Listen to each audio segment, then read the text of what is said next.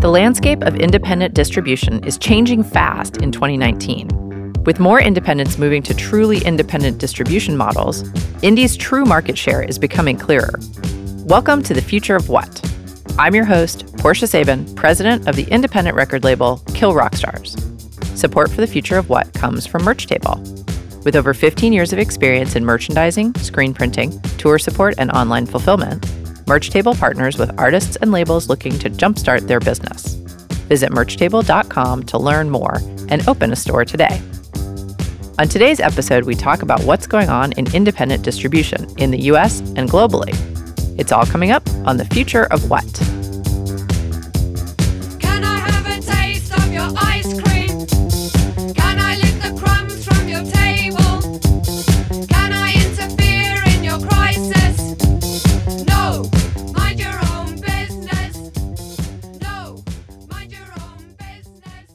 Support for the future of what comes from Sound Exchange. You're listening to the future of what? I'm talking to Chris Welz of Secretly Group. Chris, welcome to the future of what? Thanks, Portia. Great to be here. Yeah. So today on this episode, I got excited last year. Let me just back up for a second. Someone was asking me about my predictions for 2019. Hmm. And I was like, I think there's going to be a huge shakeup in indie distribution. And they were like, What do you mean? I was like, Ooh, I was like, I think the players are all going to change. And this is really exciting because that's exactly basically what you guys have done. You have changed your distribution in a pretty radical way. Yeah, So that's what I want to talk to you about today. totally. So tell us, you went from being distributed by ADA, which is a large independent distributor, to being distributed by Amped. So can you tell us about Amped and what that means? Absolutely. Yeah. Amped for us covers physical distribution in the US, and they largely cover the chains and Amazon. They also will act as a one stop for retailers as well. But the real kind of bread and butter of our relationship with Amped is for them to kind of manage the Amazon relationship and fulfillment to Amazon and the chains. Yeah. So for people who are listening who don't like fully understand why it would be so important for, you know, a, a distribution company like you guys, you distribute I don't know how many labels, but several. Yeah, roughly 60. Yeah. Yeah, 60. That's, I mean, yeah, that's a lot of labels, mm-hmm. including your own secretly group labels. You know, Amazon is basically the number one retailer in the US. So, what is the true advantage of having a deal with somebody who has the type of relationship with Amazon that Amped has? Yeah, it's incredibly important. So obviously Amazon is a is a massive account for many, many labels naturally. And so partnering with someone like Amped, they have a really unique relationship with Amazon. They're also a fulfillment partner for Amazon. So for our labels, the extra layer of advantage is that for one, their product is in stock at Amazon through their own fulfillment warehouses, but also with the unique relationship that Amped has with Amazon, if they're in stock at Amped, they're always going to be in stock at Amazon. And so it's just a really unique relationship that Amped can say they have over other competitors in that Amazon can plug into their warehouse and get stock as needed. So it's kind of this nice little extra layer of protection for our label group to have product in stock. That's the biggest thing. On release date, you want to make sure that there's no concerns about product being available. Exactly. And, you know, for people who don't understand, you know, let's say I have a new release going into stores and Amazon has only brought in, let's say, 10 copies of it or something like that. Right. So on my first day, you know, within 20 minutes, there could be a sold out sign on Amazon. Yes. And so how many sales might I lose based on that sold out even though, you know, they may reorder the next day or they may be able to get stock quickly? That's not the point. The point is consumers might go to Amazon, see the sold out sign and decide either not to buy it at all or to, you know, go get it somewhere else. Yeah, exactly. So that's a huge advantage to not ever have to worry about having a sold out sign. So yeah, Absolutely. Yeah. that's a big one. Yeah, absolutely. And we spent a lot of time with our labels this year over Summit, kind of explaining that process and, you know, really kind of getting into why we were making that switch. And it was obviously met with a lot of praise and, you know, a lot of relief because that was obviously a big concern every year that we discuss, you know, the big key headline issues with our labels. That's, that's always going to be one of them. Absolutely. Now, Secretly Distro is a little bit different than a record label in that you guys, I mean, there's Secretly Canadian, the label, But at some point, you guys decided to do a distribution company. And that means that not only are you responsible for figuring out how to sell your products, put them into the marketplace, but you're actually also doing that for other labels CDs, LPs, cassettes, and MP3s.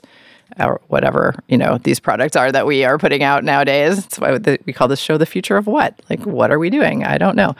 So I would say it's actually gotten more complicated in the last 10 years than less complicated, partially because of the rise of digital and partially because the marketplace has just changed so much. So, can you talk a little bit about distro in general and just like your experience doing this for the last several years? Yeah, absolutely. I mean, early days, you kind of did what was needed. You shipped records out to stores. You called stores. You fostered relationships with stores, and largely that was a very positive process. You know, the, the people working at record stores were thrilled to be hearing from you and get your music. Obviously, as things morphed over the mid 2000s, when Apple rose to dominance in the MP3 world, it was a slog at first to get attention from people at Apple who you know, from the business level and from just the day to day, like promotional level, it was tough to get attention. A, because of the sheer amount of people going into that channel, but also, you know, not everybody knew who you were. So, you know, you had to kind of get back into the swing of like teaching people, like, you know, hey, we're a serious indie label group. You need to be paying attention to what we're doing. So there was a lot of that. We cut our teeth there, you know, fairly early in the game, but that was a challenge up front. You know, it's similar today with streaming. Like we have amazing relationships with streaming companies, obviously, but the shelf space, so to speak, is, is very limited. So we're very persistent about in, in providing high quality service. And that's, you know, I think what sets us apart in a lot of ways from other distributors is that, yeah, our label group is growing, but I think, you know, per release, we're doing greater work per release than we feel others are doing. And so, you know, I think that's always been our thing is being very deliberate and very selective about you know who we work with. You know, it used to be like certainly when I took over Kill Rock Stars in 2006, we had one distributor. And at the time, it was Touch and Go. Touch and Go was doing our distribution, and they had a deal with ADA, and that was all of our stuff. And it was sort of very simple. It was like we just worked with Touch and Go, and they sent us a check. And, you know, it's so long ago now that what is that, 12, 13 years ago? Mm-hmm. They literally sent us two checks a year. So, you know, we got one in June and one in mm-hmm. January or whatever. And that was it. That was, you know, all of our money for the year. Wow. And that's how that whole thing happened. Nowadays, you have to have a distributor for physical, and you guys have done that in the US with Amped but you also have to have digital distribution in the US and then you have to have physical and digital distribution in the rest of the world. So right. what have you guys cobbled together? I mean, I say cobbled together. It's a perfectly legit business plan, but it is funny right. because if we're going from like we have one distributor to we have this like network and patchwork, it sort of feels like it's something new. Yeah, definitely. You know, to kind of lay it out, like Secretly has always had like a pretty vast direct account base domestically, working with hundreds of mom and pop retailers, brick and mortar retailers. And then we've always had that chain level, Amazon level partner in ADA or Amped. And then internationally, even early on, we would work with one stops overseas or bigger distributors like Pias or Cargo in different territories like UK and Germany. So we were always trying to really kind of forge relationships, even in those early days, with kind of the premier or one or two of the premier distributors in each territory. And so, you know, we'd then provide that service naturally to our entire label group. And, you know, some labels would be one with one distributor or another based on best fit or, you know, what they were looking to achieve in the market. So, yeah, it was a pretty steep challenge of getting those relationships in place in the first place and making sure they were really strong but then also, you know, navigating the changes of each marketplace as things would develop. You know, different markets favor different formats, and, you know, streaming or downloading was just really not much of a thing in certain markets. And so we'd have to navigate the marketplace and, and be experts for our label group in all of those areas. And so, you know, for a young budding distributor, that was a pretty tall order. And so, yeah, it was absolutely a challenge across the years and it still is now because as the marketplace changes you know distributors you know are shuttering and the majors are shutting down distribution in different parts of the world and and so yeah we're we're left in a place where we really need to stay on top of that stuff. So for digital in the US do you go direct with the various DSPs or do you go through Merlin or how do you work it? It's a mix of both. I mean from the the early days we carved out direct deals with the likes of like Apple and eMusic and, and Amazon and things of that nature.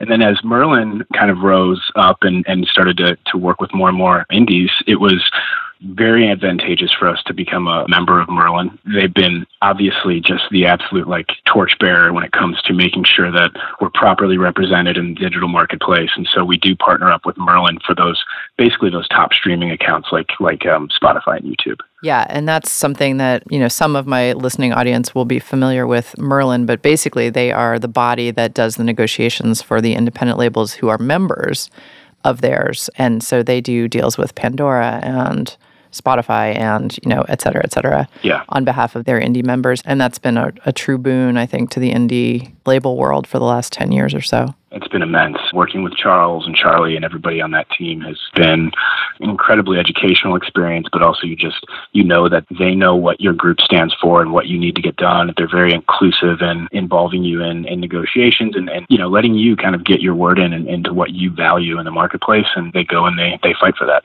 Right. So, one thing that I want to talk about because I'm always interested in the machinations of the music business, which, you know, you can talk about or not as you so desire.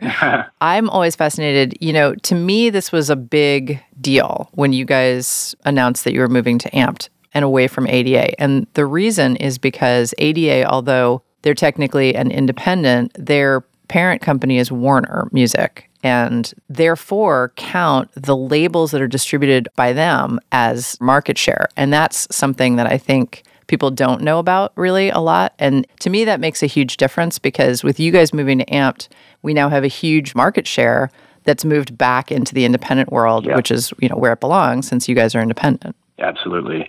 That's a huge thing for us. We have a 100% independent path to market now, which our entire label group is incredibly proud of. That's always been a factor, and we're proud to be able to say that now. Look, ADA was a great partner for us for many years, and the people that work there are wonderful. Totally. But being a part of AMP now allows us to kind of really take control of what we're trying to do. And yeah, I mean, it's, it's, it's a new relationship, but we're very excited about it. Yeah.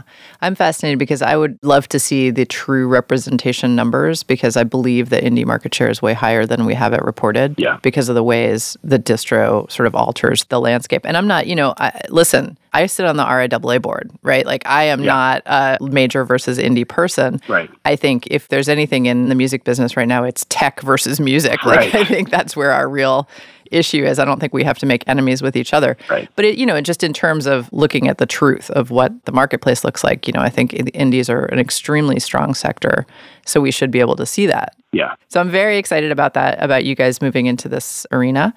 I personally feel like with secretly leading the way, we're probably going to see some more big shifts, some more big, big companies moving into truly fully independent distro. I would imagine, yeah, absolutely. I mean, you know, this is to me, like you said early on, this is just the start. I think it's just going to continue to continue to take place over the next couple of years. Cool. Well, Chris Welz, thank you so much for being with us today on the future of what? My pleasure. Thank you so much, Portia.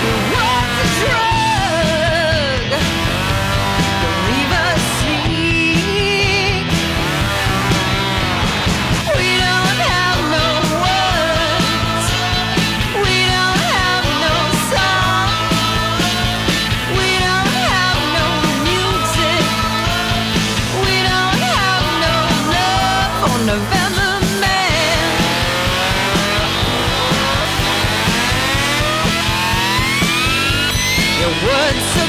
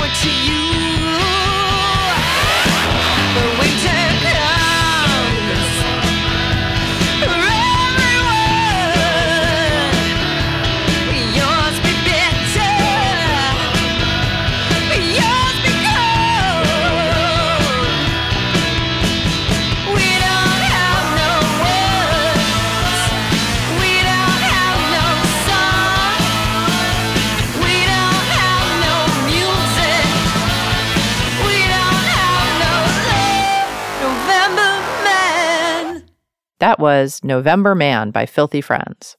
If you're enjoying this program, please subscribe to our show on your favorite podcast platform and leave us a review. Follow us on Twitter at KRSFOW and subscribe to our newsletter to find out what's coming up next. You're listening to The Future of What? I'm talking to Jim Mahoney of Merlin. Jim, welcome to The Future of What? Hi, Portia. Hi. So, we're talking indie distribution and the changes in indie distribution in 2019. And one of the things I'm excited about is, you know, with Secretly's move away from ADA and to Amped for physical distribution, I'm excited because that is a huge amount of revenue that's truly becoming fully part of the independent market share for the first time in a long time. And I feel like that's sort of the trend that we're seeing right now is there's more money in the indie sector and there's more people sort of figuring out how to capitalize on that in a fully independent way. And I know that Merlin is one of the options for a lot of people to help manage their digital situation. So I wanted to talk to you because I thought you could elucidate how Merlin helps labels with, you know, managing their digital rights and monies. I might be able to help, but if you make me say elucidate, then I'll fall way short of You did it. Yes. yeah, right. We're over that hump, never again. Your point about the secretly guys moving from ADA to AMPed, that's a, a physical distribution move, right? So it was that ADA was helping secretly with some portion of their, their physical distribution. But for a long time now, secretly, as uh, many other independent labels and distributors and, and artist services companies have done, have wanted to work directly in the digital marketplace. And that's where Merlin comes in. So we're not a digital distributor, but instead a licensing agent that works on behalf of independent rights owners. They come in labels or independent digital distributors or artist services companies. We even have some management companies that control rights. Independent companies who decided on their own that they want to control their own digital business with all or some part of their digital partners.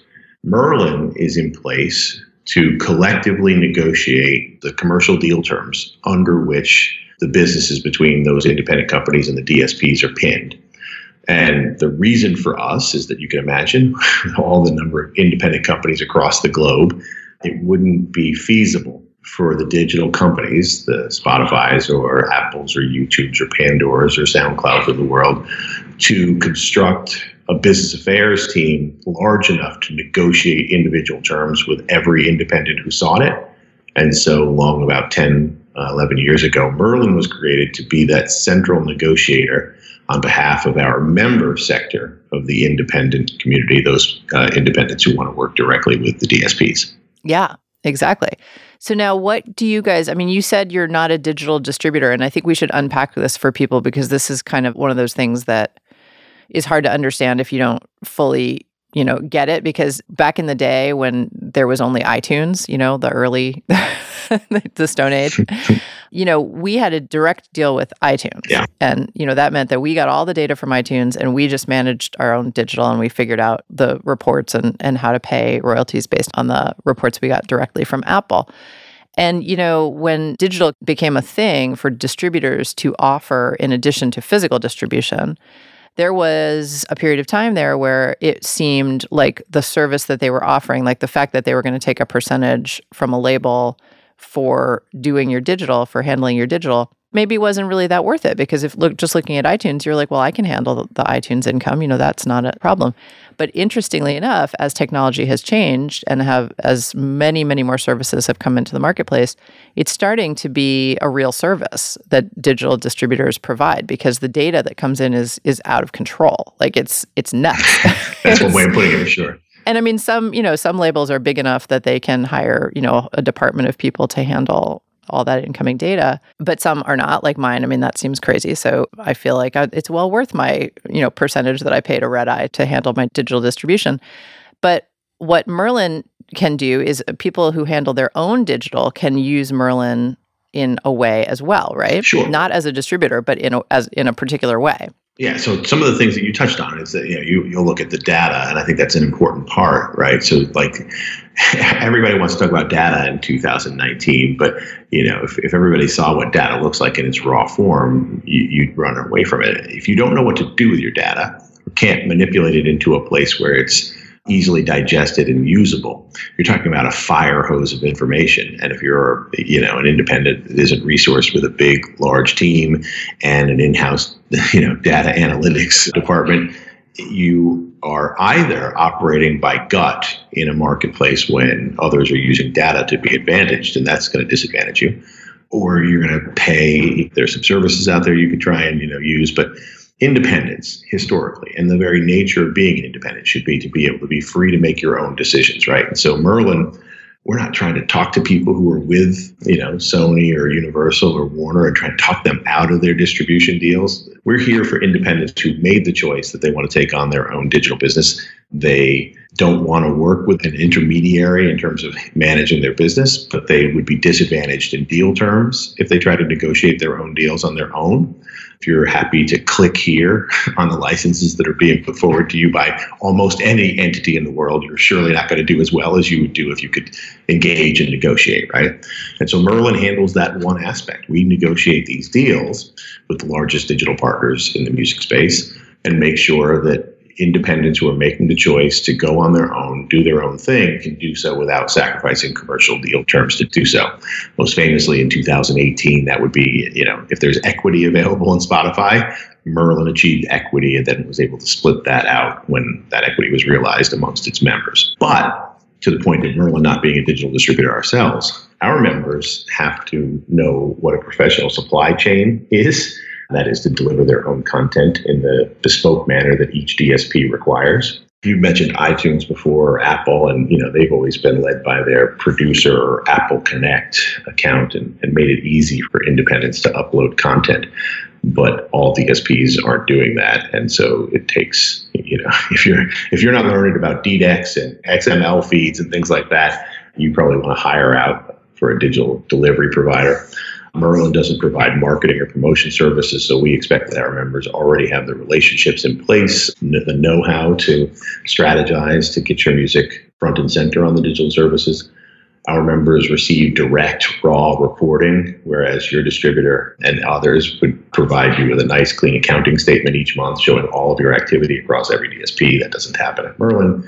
The data analysis part we're not here to interfere with the marketplace at all, frankly. But we're not here to say that distributors don't play an important role for independent labels. What we're here for is for distributors to who want to make sure that their deals are on par with the largest companies in the music space, or for independents who want to work directly, they should be able to make that choice without sacrificing commercial terms.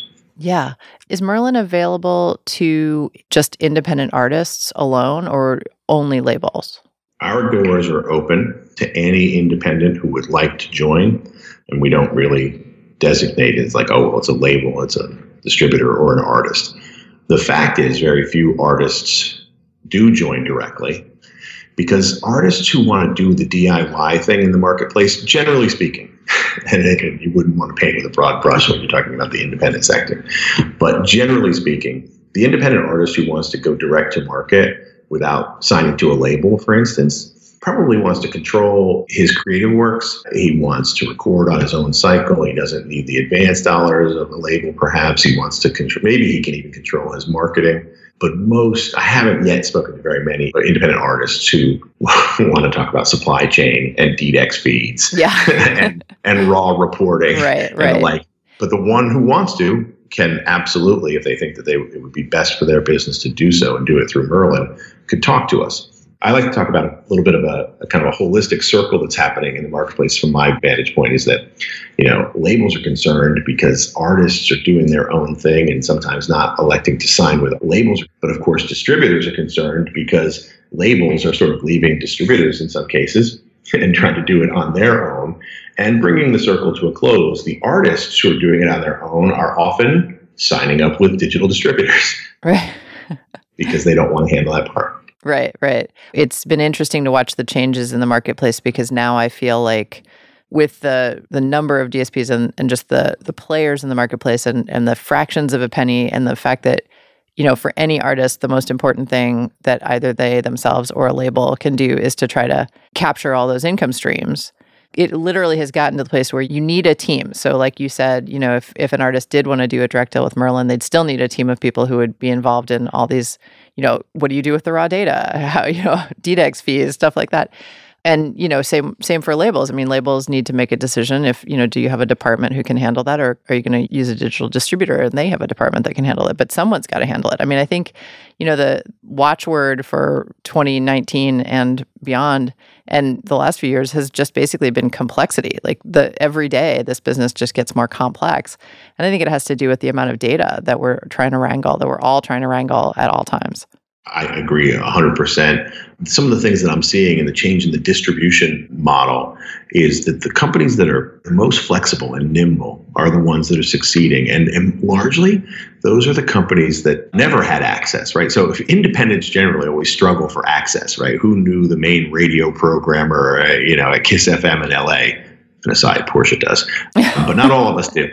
and, and so access has always been a trouble, but there have been independents who succeeded even without access. And the better you are at building a model that's built around data and building tools that help put your music forward around the data that you see, those are the companies that are kind of outpunching their weight class these days versus an independent sector. Very many independent labels that we all grow up like, you know, idolizing who had a little bit of an advantage against their cohort, who knew the first programmers or editors at some of the streaming services. Well, those companies are moving more and more data driven decisions themselves and less on the old come on in and pitch your music to us model.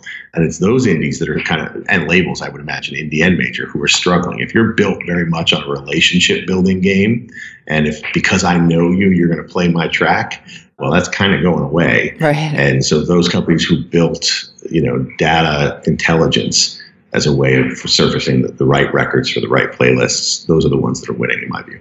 Interesting. Well, Jim Mahoney, on that note, thanks so much for being with us today on the future of what? Thank you, Portia. Hear me out. I've been losing all the time.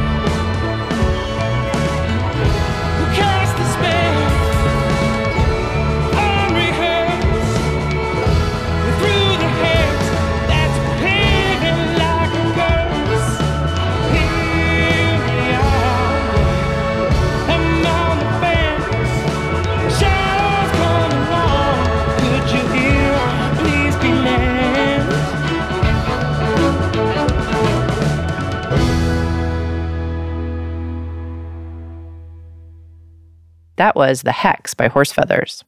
You're listening to The Future of What? After the show, take a moment to leave us a review wherever you get your podcasts. It helps people find the show, and we love hearing from you. When Kill Rock Stars was looking for someone to take over our fulfillment operation, Merch Table stepped up to do the heavy lifting, moving our entire stock to their warehouse and helping us create merch our fans love. With Merch Table's support, we've been able to focus on the music and artists that matter to us. KRS loves Merch Table. See what they can do for your business at merchtable.com. You're listening to The Future of What? I'm talking to Kevin Breuner of CD Baby. Kevin, welcome back to The Future of What? Thank you for having me. It's great to be here again. Yay. So, today's episode, we are talking about the new face of indie distribution. And at the end of last year, I got an email asking me, like, what do you think are going to be the big trends in 2019? And I immediately wrote back and was like, distribution for independence because I see some serious changes on the horizon. I'm sure you do too. So I wanted to talk to you about what CD Baby is up to. I know, for an example, that you guys have been really expanding in Europe. Yes, we have. So why don't you just hit me with, you know, your thoughts on all of this? For a, long time, the music business has really been focused around the US market or the UK. And we're pretty developed as far as some of the things we've got going on, especially with distribution. But a lot of territories in the world are just really starting to open up to independent distribution and really build music marketplaces that are accessible to everyone. Places like Asia and Latin America and other parts of the world. Africa is another one that is really starting to see a lot of activity. You know, the interesting thing is like take uh, Latin America and specifically Brazil. We've been down there for a while now. It's been about seven years since we've had an office down there. But that whole market basically skipped the whole download era because the average person couldn't afford a personal computer and didn't need a personal computer, but they went right to bundled smartphones with bundled streaming services built in. And has, so that sort of really started the creator class understanding that they could get access to a broader market and specifically a worldwide market. So that's that's what's been interesting to see. Like as we look at distribution around the world, some territories are in similar places as the U.S. and the U.K. Some of them there's a lot of talent like Latin America, but they just really hadn't thought about accessing the market directly themselves and still thinking they need a label and the local market being very different than you know maybe the US market where a lot of them have had their eyes on for many years like I got to get to America or you know like something like Africa like Nigeria that's really just starting to understand that you know as an artist they can get access to the world through distribution. So it's really cool. Lots of cool things happening. Yeah, no doubt. And I guess, like you're saying, this is largely due to technology changes. Yeah, eh, like I said, a lot of these markets, especially in developing countries, people don't have personal computers or even fast internet, but now most smartphones, they can accomplish a lot of these things and make it happen and also just the, the proliferation of streaming in these markets as well, where music consumption is on the rise. Typically, before we go into a region and start adding offices, a couple things have to exist. One, there has to be digital music and the consumption of streaming to, to really drive music usage, but also there has to be a creator class that is making music independently. Some cultures, that's still not really the norm. And even though there may be big streaming services and people consuming, it might not be culturally the norm to go and create music as an independent artist. So those two things really have to exist before we dive into a market. And it's been interesting to see some places have the streaming services developing, but you know, culturally the artists still aren't making music in a way or accessing the market or trying to put their music out. So those two things have to be in place for us to really dive in. Yeah, that's really interesting. So that you guys have to sort of take it on a territory by territory basis then and just sort of figure out what's going on before you decide to get involved. Yeah, and you know, CD Baby, you know, we've been around 21 years and we've had artists from pretty much every country use our services. But as far as like, yeah, where are the the hot spots of a developing independent community? We look at a lot of numbers. You know, Mexico is one of our top markets now, and it's quickly developed. You know, five years it was way down the list, but then we saw some trends of like we've got a lot of artists coming from Mexico. Let's put an office there. Let's get someone on the ground and really help develop that market. And now I believe our fourth largest territory as far as artists distributing music through us. So we look at things like that. The UK has always been a powerhouse for us. So we have an office of three people there. Canada has always been big. We've got a rep in Toronto now. And we just hired somebody who is in Singapore covering the Asian market and really helping us make a plan for how we tackle some of those regions more specifically. So the, we look at the data and just see where the artists are already starting to come from and then start planning and putting people on the ground. Is there a CD Baby in South Korea? Not yet, but our guy Keith in Singapore, he goes to Korea a lot. Ah, Because it seems like that's definitely one of those sort of hotbed areas of. It is. It is. S- Singapore is kind of like a nice jumping off point for Korea, and he's Chinese, so he's been in you know China some and sort of seen what's going on there, and he gets down to Australia quite a bit as well. Do you guys have an Australian office or is he taking care of that territory too? He's handling that now. We've done some tests and have had you know a marketing rep do some work with us, like a CD Baby Roadshow in Australia. I was there for the first time last fall, and we hit the three major cities and met with a lot of folks, both on the industry side and the artist side. And that's another market that's very interesting because you know they come from the developed world. They've you know have personal computers and lots of you know very similar to what happens in the UK and America, but they also very much want to export themselves because the Australian market is pretty small Yep. as far as touring and and reaching the rest of the world and they're so far away from everyone so they have different challenges that make that market different Absolutely.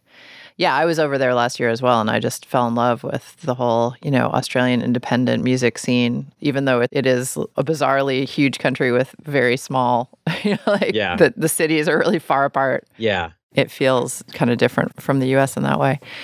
So, you know, I think you guys have always been uniquely placed because you're not technically a label, but you're more of a distributor and then you're sort of a label. Like and you you do some label management features, but you really have sort of a direct relationship with artists and you can get artists directly into the marketplace. You know, independent distribution as as a rule tends to be when I'm talking about it, I tend to talk about labels going into the marketplace, you know, bringing artist stuff to the marketplace but I feel like that is also changing. Have you noticed in your own music business world the impact of the change in indie distribution for labels?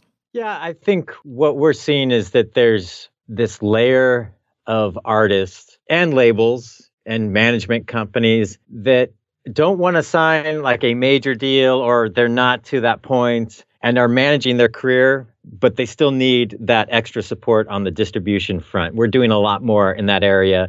We also have a, a brand called Dashgo that is really a label services distribution company. That that's really what they do a lot. We'll even provide eh, with that brand. We'll even do some sizable advances as well. But a lot of those artists in that tier of artists and a lot of times we're interfacing with a management company, like I said, or it's a label. They just need that extra support. They don't have the staff to hire to, you know, handle all the the metadata management, the pushing of the files, the payment collection, and and paying people. And so we we provide that function for them and can get some editorial placements and look for other opportunities. So there really is that kind of in between independent step that a lot of people are actually gravitating towards because they get to keep their rights. They get to, you know, manage when and how they release music. And if the time's right and the deal presents themselves, they might move on to a bigger label situation. But a lot of times, this is exactly what they need. Absolutely. What are you seeing? I'm just interested. This is totally like maybe a random question, but I'm interested. What have you guys been seeing in terms of physical? Because, you know, CD Baby obviously is extremely helpful with artists who want to come into the digital marketplace. And I know that you guys were always able to make physical product if the artist desired it. But like what are you seeing in that regard? Are people still making CDs through CD Baby? Are they is everybody into vinyl? Like what's going on? It's interesting. It's definitely the trends, I would say, are more genre specific than ever before. Hmm. So certain genres are very much still physical minded. I was just at the Folk Alliance conference and it was amazing to me to hear a lot of artists attending that conference still thinking physical first. A lot of them in the folk genre, they they make their money being on the road, and the people they're engaging with will still naturally know to buy a CD. In some genres, it's still, I would say, a must to have if you're trying to fully monetize yourself. You know, in the EDM market, I'd say you probably don't need a CD because the people that are engaging with that music probably aren't going to buy it. There's always exceptions to the rule, obviously. But, you know, it's something that is still worth testing with your fans. We've had a couple big success stories with some YouTubers who never would have thought about releasing CDs to their fans. And uh, we've done it with multiple artists where we say, hey, let's offer them a CD. You can sign some of them, and we think it'll do really well. And, you know, we've had one artist sell 50,000 copies doing that. Physical copies? Yeah, physical copies.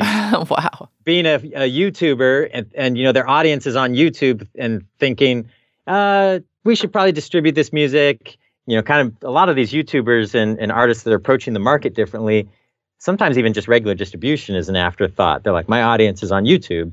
And then getting them to think beyond that, hey, you know, you should try some of these other monetization options. There's probably money sitting there for you because people want to engage with the music differently, or they want that piece of memorabilia that you've signed. You know, the CD is no longer this needed thing to carry around music files. You know, it's more of a piece of memorabilia at this. And some people will buy it. You know, for some people, they are still listening to a CD in their car. My band, our fans tend to skew late 30s, mid 40s, and it's kind of a mixed bag of what they want. And so we still have to supply CDs. Otherwise, we're just leaving money on the table and fans are asking us for it. But yeah, it's it's interesting. So last year, our the overall CD sales at CD Baby, we saw you know natural decline that we expected. But the weird thing is this year they've been up so far you know, there's some bigger projects that have released that have caused some of that, but it's just been interesting that it it hasn't been just this downward fast trajectory. It kind of goes down and then kind of bounces a little and then goes down some more and bounces back up a little. So it's something that's still worth testing and trying. If your fans don't want them, you know, you you probably know that already, but it's still something that's could be money on the table for you. Yep, the death of the CD is, uh, you know, a rumor in the industry that's been going on now for ten years, and they just can't kill it. we can't kill it. It's not dead. So, you guys are in how many countries now, and how many do you think you're going to be expanding into? Let me see. I think we're in five in Latin America. You know, we've got the person in Singapore covering most of Asia. We've got our UK office and Canada. We're looking at uh, places like France and Germany, some more European offices. We sort of set up the guys and the gal. We've got three there, people in the UK. We kind of set them up as being a hub for Europe. So as that develops, we'll probably add some more. And that's kind of where we're at now. And, I, and we have Mexico. Yeah, I don't know how many countries it is. It's like seven or eight, but they're covering pretty big territories as well. Yeah. And we have our eyes set on a lot of Asian markets. You know, it's it's a challenge. You know, right now our website is available in English, Spanish, and Portuguese, and so that's a big commitment. So someone could sign up who's a you know native Portuguese speaker and go from start to finish, including calling us and getting phone and email support all in Brazilian Portuguese, and that's that's a lot of work. Yeah. And so when Oh you my God. add every language you add, it's a lot of work and you got to staff to it. And then when you start getting into some of the Asian languages where there's no longer does like even the design of your website work because the, the way the language sits in the page is totally different. It, it presents a lot of challenges. No doubt. And I would imagine if you guys were going to get into Africa, because Africa is really continent with a lot of languages, a lot of different language groups. It is a, a lot of people in like North Africa. There's there's a lot of French Yeah. in that region as well. So that's sort of what we're looking at. French as being a possible next language we tackle. We'll see. We're, we have lots of discussions about it. We recently hired a VP of international. He started at the end of the summer, and he's really helped us organize and start building out the infrastructure. And so that that's been really good. He was over at ESPN before that and also did some work for Univision. So he's he's got some experience in the in the media world and uh, is helping us sort of tackle various territories. Awesome. I love it. Well, Kevin Breuner from CD Baby, thank you so much for being with us today on The Future of What? Thanks for having me, Portia.